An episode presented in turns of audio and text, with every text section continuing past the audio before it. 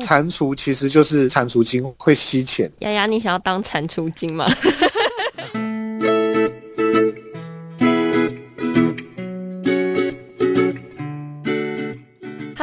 迎收听今天的节目，别叫我文青，我是安安呐、啊，我是雅雅。今天呢，安安雅雅想跟大家介绍一个很神奇的纠集。对，这个神奇的纠集，它有蕴含着招财的力量，真的。然后果然招财的幸运物就真的很招财耶，真的。这个东西我们那时候看到想说，天哪，就是蟾蜍吗？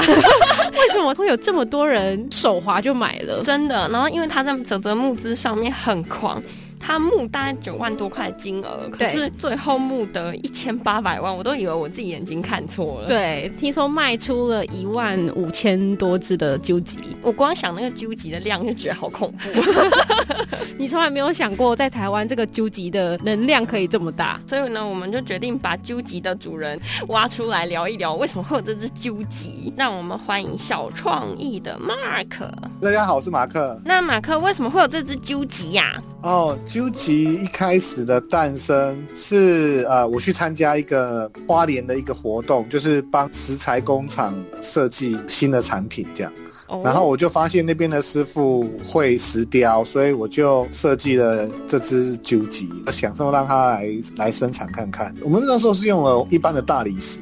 那你一开始怎么会想说要做九级呢？嗯，其实我之前在纽约工作了大概有十四年吧。其实为什么会大家很喜欢去纽约？其实他们就做自己而已，他们把他们自己的文化一直在做更新。那这是我在纽约看到的。那反而我觉得回来台湾，我发现我们好像。一直在学别人，我就一直有一个想法，就是说看能不能把我们自己原来生活或文化上有的东西做一些改变。嗯，因为这个产品太特别，我想也没什么机会去做。既然有师傅可以雕，那就利用这个机会就请他做这样子。所以他一开始做那只纠集是用手刻的哦？对，是大理石雕出来的。其实第一版版本它并没有那么好看，因为我的设计是用电脑做的嘛，所以说它。它其实是很对称的，那手雕它就会有一种手工的一些质感跟一些不对称，那反而不是很适合我这只纠集的造型。要不要请 Mark 跟我们分享一下纠集为什么它咬着钱会有招财的作用？这个故事其实很久了，传说九百年前三角蟾蜍会咬钱的事情。嗯，那它它大概属于算是道教的故事吧。其中有一个版本是，就是有一只很贪婪的蟾蜍精。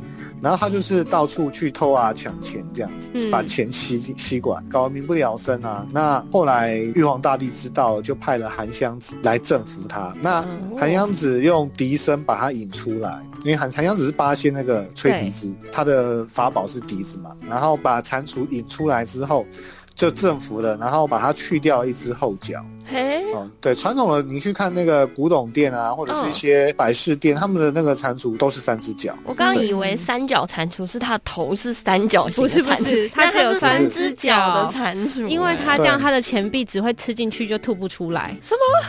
吃进去吐不出来这件事情是貔貅啊，貔貅，貔貅，貔貅，貔貅，对对，那它其实就是没有屁股的龙，因为它也是生性贪婪，有进无出，但它没有屁股，嗯，对，所以有一个说法就是钱有进无出，其实那是貔貅，哦，那蟾蜍其实就是蟾蜍精会吸钱。对，他这个故事其实很多啊，我刚刚讲只是其中之一。丫丫，你想要当蟾蜍精吗？你是说只吸钱的蟾蜍精？对啊，我很想哎、欸。我刚刚听了这故事，有个感想，就是我觉得这只纠集很有音乐素养。为什么？欸、没错，他听了笛声就被吸引过去了。对对对，真的、欸。我本来也有这个想法啊，跟音乐做一点结合，可是目前还在规划中。我那只纠集做出来之后啊，听到一些朋友就是想要跟我买，例如说做室内设计，他可以送他客户啊，就觉得哎、欸、有风水需求的什么，因为传统的纠集可能不太适合他们的家里嘛，我就觉得哎、欸、那不然就把它量产好了。可是那个师傅不愿意做，因为要雕刻不好做。嗯，那我就回绝那些想买的朋友啊，那说不好意思，那可能没办法。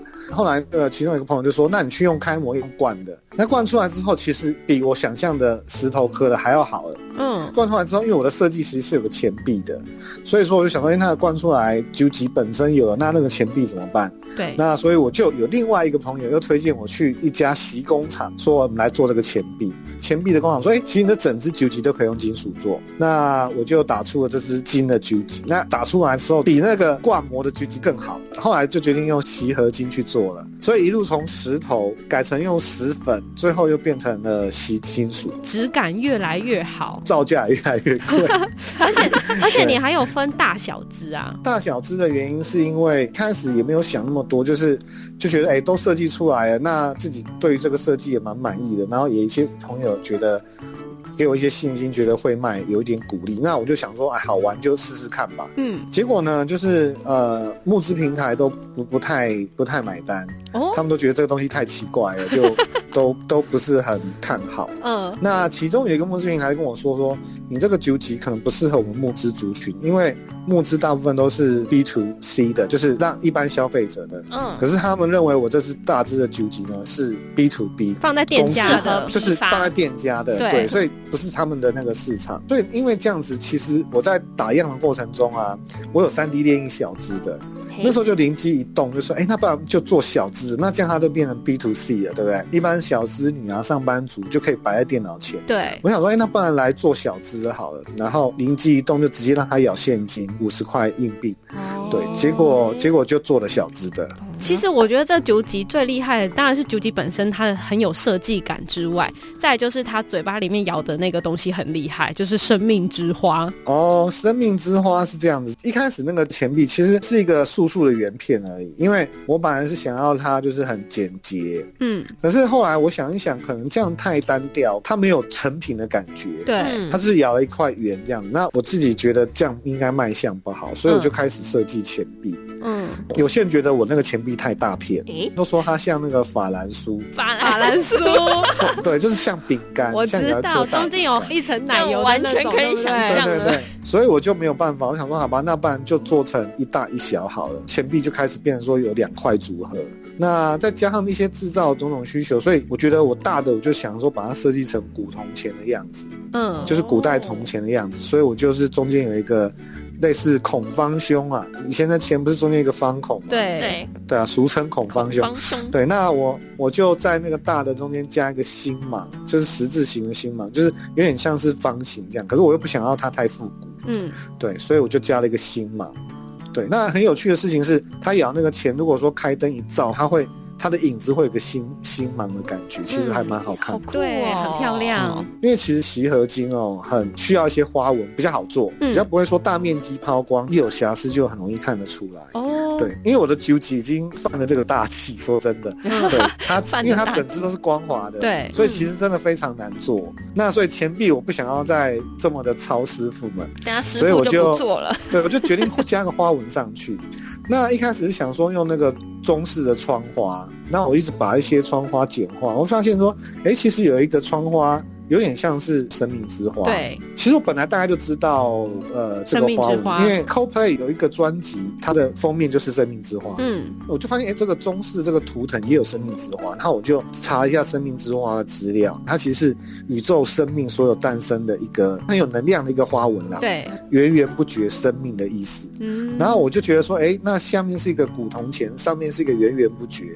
那就代表源源不绝的财富，嗯，好棒啊！其实这个生命的话，像是中西合璧这种感觉，嗯、所以我就是有点那种东方跟西方跟全世界合在一起，源源不绝的财富的一个象征。哇，他每一句话都有象征意义耶！对啊，果然就是一个设计师，可以把自己的作品讲的超级精细的。而且不止生命之花，你还有什么小三元能量钱币，然后里面就有福禄寿的概念，有财富、桃花跟能量。我觉得这一。点呐、啊，完全有打到现在年轻人，对，又缺钱又缺爱情，然后我就透过一支九级得到心灵的平稳，也是不错。